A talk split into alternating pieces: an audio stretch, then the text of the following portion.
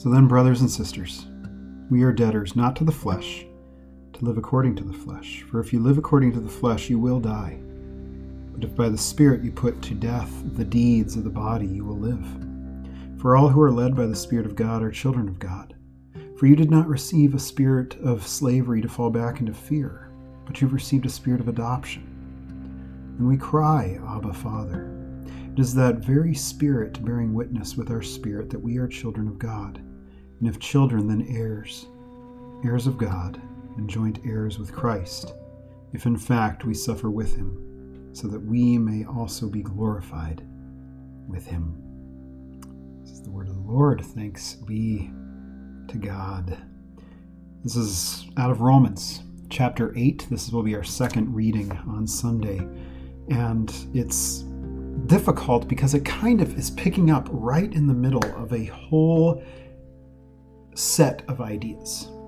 For instance, verse 1 of chapter 8 there is therefore now no condemnation for those who are in Christ Jesus. For the law of the Spirit of life in Christ Jesus has set you free from the law of sin and death. We kind of need that if we're going to be able to, to deal with this text here.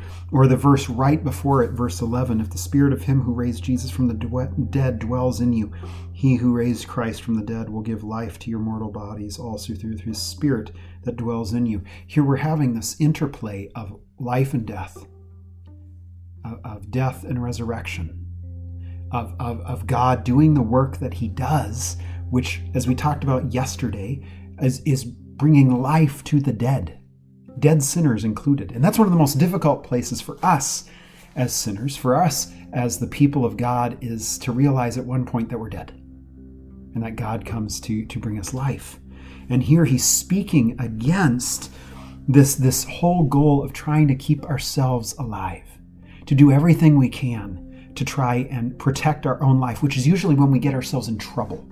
That's usually when our sin goes all the way up to 11, where uh, we do something wrong at work that it's going to possibly cause us to lose our job. We will do everything in our power to avoid that, right? We'll lie, we'll cheat, we'll steal, we'll do whatever we can because we see in that job life as well as we don't want to have the reputation of whatever it is that we've done to be ours, and so we will try and hide it, try and kill it.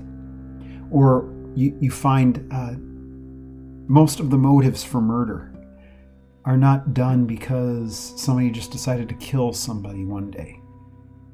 They're usually connected to our own sense of trying to keep ourselves alive, to give ourselves a reputation, to give ourselves an eternity that we hope to have, uh, whether it's someone disrespecting us or whether it is um, cheating on a spouse and we're worried they're going to find out, so we kill them, whatever it might be. I think I've probably watched too much, you know, Hallmark Channel, Lifetime movies, something, I don't know.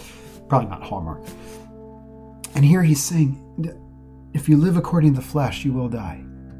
If you're trying to do everything you can in order to to to try and use everything you have here, face, uh, arms, hands, all that stuff, to try and keep yourself alive, you have to realize that it's it's done, it's over with.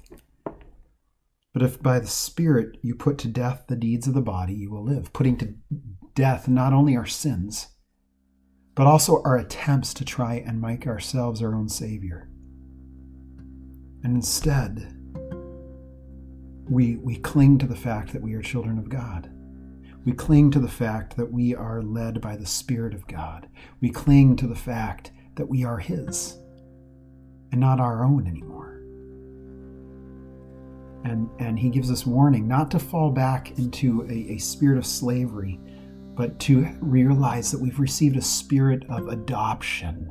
And I, I had the privilege of being at the adoption of one of my young people whom I confirmed, solo confirmand actually, one one year. This was a couple of years ago, and she was getting adopted by her stepfather, whom her her uh, mom and him had been married for quite a long time, and he was really the only father figure she had ever known, and it was an absolute blessing to her and an absolute blessing to him. He loved that little girl to death, to death, and vice versa we lose the sense of adoption. Adoption being something that's set in stone, that changes your name, that makes you uh, legally under the protection, under the guardianship of someone who did not cause your birth into the world, your physical birth.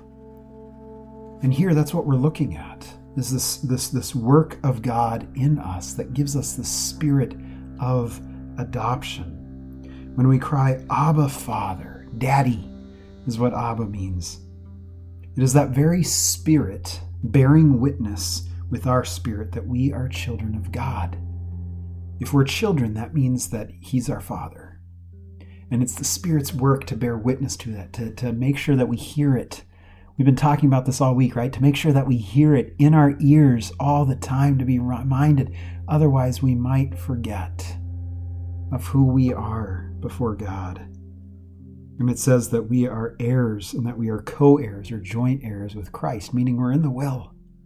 We've been adopted and we've been made children of God, sons and, and daughters of the Most High, just as Jesus is a son of the Most High, that where He is, we will be also. If in fact we suffer with Him, so that we may also be glorified with Him. That's not the fun part of this passage, is it? This idea that there's this whole setup and all these great things, and then, oh, by the way, sons of this father tend to not have things go that well for them. Daughters of this father may not have things go that well for him, but the difference is, is that instead of us trying to get our own glory for it, is doing these works of the flesh, basically using our sin to try and protect ourselves instead. It is God doing all the work and we do none of it. God being glorified in it, to where we suffer because we lose the spotlight, but we also suffer because life in Christ is not easy. And yet we know that He is one who has adopted us, made us His own. And so when it comes to the Trinity, He is this, this Trinity, this God who is one, and yet has these three names, these three persons Father, Son, and Holy Spirit and each of them do their work in and amongst us always because God is doing his work in that way. Which we can talk about Christ as the Word, and yet it's God's Word, the Father's Word, that is happening upon us, that is going into our ears, going into ears that have been opened by the Spirit. We pray that that would continue to be the case, that we might hear that witness from the Spirit to be reminded of who we are. Let us pray. Almighty and everlasting God, who hast given us given unto us thy servants grace, by the confession of a true faith, to acknowledge the glory of the eternal Trinity and the power of the divine majesty to worship the unity, we beseech thee that thou wouldest keep us steadfast in this faith, and evermore defend us from all adversities, who livest and reignest one God, world without end. Amen. Go in peace, serve the Lord. We'll see you tomorrow with our gospel for Holy Trinity Sunday.